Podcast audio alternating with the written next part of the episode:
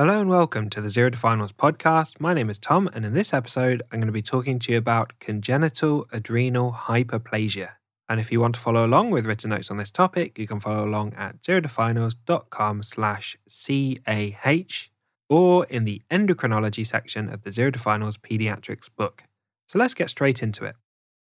Congenital adrenal hyperplasia is caused by a congenital deficiency of the 21 hydroxylase enzyme.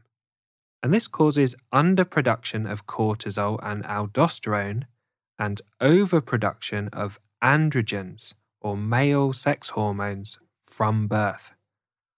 This is a genetic condition that's inherited in an autosomal recessive pattern, and in a small number of cases, it's caused by a deficiency of 11 beta hydroxylase rather than 21 hydroxylase. Let's talk about steroid hormones.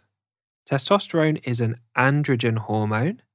It's found in high levels in men and in low levels in women, and it acts to promote male sexual characteristics.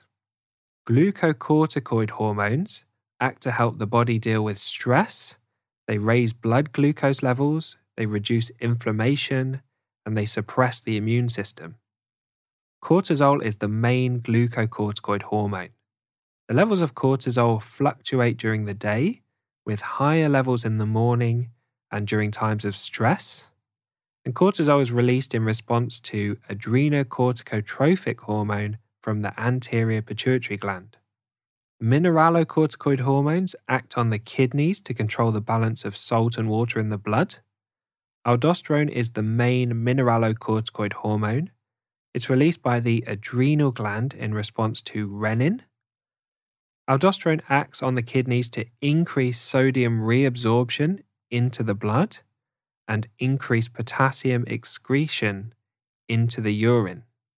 Therefore, aldosterone increases sodium and decreases potassium in the blood. Let's talk about the pathophysiology of congenital adrenal hyperplasia. 21 hydroxylase is the enzyme that's responsible for converting progesterone into aldosterone, and cortisol. Progesterone is also used to create testosterone, but this conversion does not rely on the 21 hydroxylase enzyme. In congenital adrenal hyperplasia, there is a defect in the 21 hydroxylase enzyme. Therefore, because there's extra progesterone floating around that cannot be converted into aldosterone or cortisol, it gets converted into testosterone instead. And the result is a patient with low aldosterone, low cortisol, and an abnormally high testosterone. Firstly, we'll talk about the presentation in severe cases. Female patients with congenital adrenal hyperplasia usually present at birth with virilized genitalia, which is also known as ambiguous genitalia, which involves an enlarged clitoris due to the high testosterone levels. And this can make it difficult to distinguish the sex of the baby. Patients with more severe congenital adrenal hyperplasia present shortly after birth with hyponatremia or low sodium, hyperkalemia or high potassium, and hypoglycemia, which is low blood sugar levels. This leads to the signs and symptoms of the condition, which are poor feeding, vomiting, dehydration, and potentially arrhythmias. It can also present in a more mild way, and patients who are less severely affected present during childhood or after puberty, and their symptoms tend to be related to the high androgen levels. In female patients, they may be tall for their age, have facial hair, absent periods, a deep voice, and go through early puberty. And male patients may be tall for their age, have a deep voice, a large penis, small testicles, and go through early puberty as well. Now for a Tom tip a textbook and exam clue that a patient has congenital adrenal hyperplasia is skin hyperpigmentation. Hyperpigmentation occurs because the anterior pituitary gland responds to low levels of cortisol by producing increasing amounts of ACTH.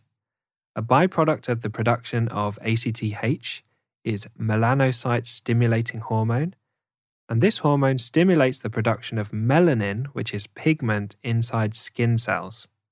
So look out for skin hyperpigmentation associated with the other symptoms, and it may indicate congenital adrenal hyperplasia. Finally, let's talk about management.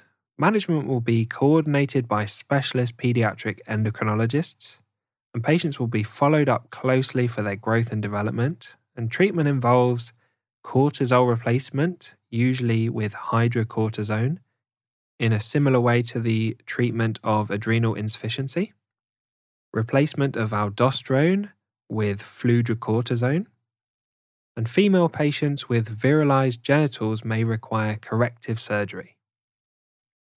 So, thanks for listening to this episode on congenital adrenal hyperplasia. A big thank you to Harry Watchman for perfectly editing this podcast.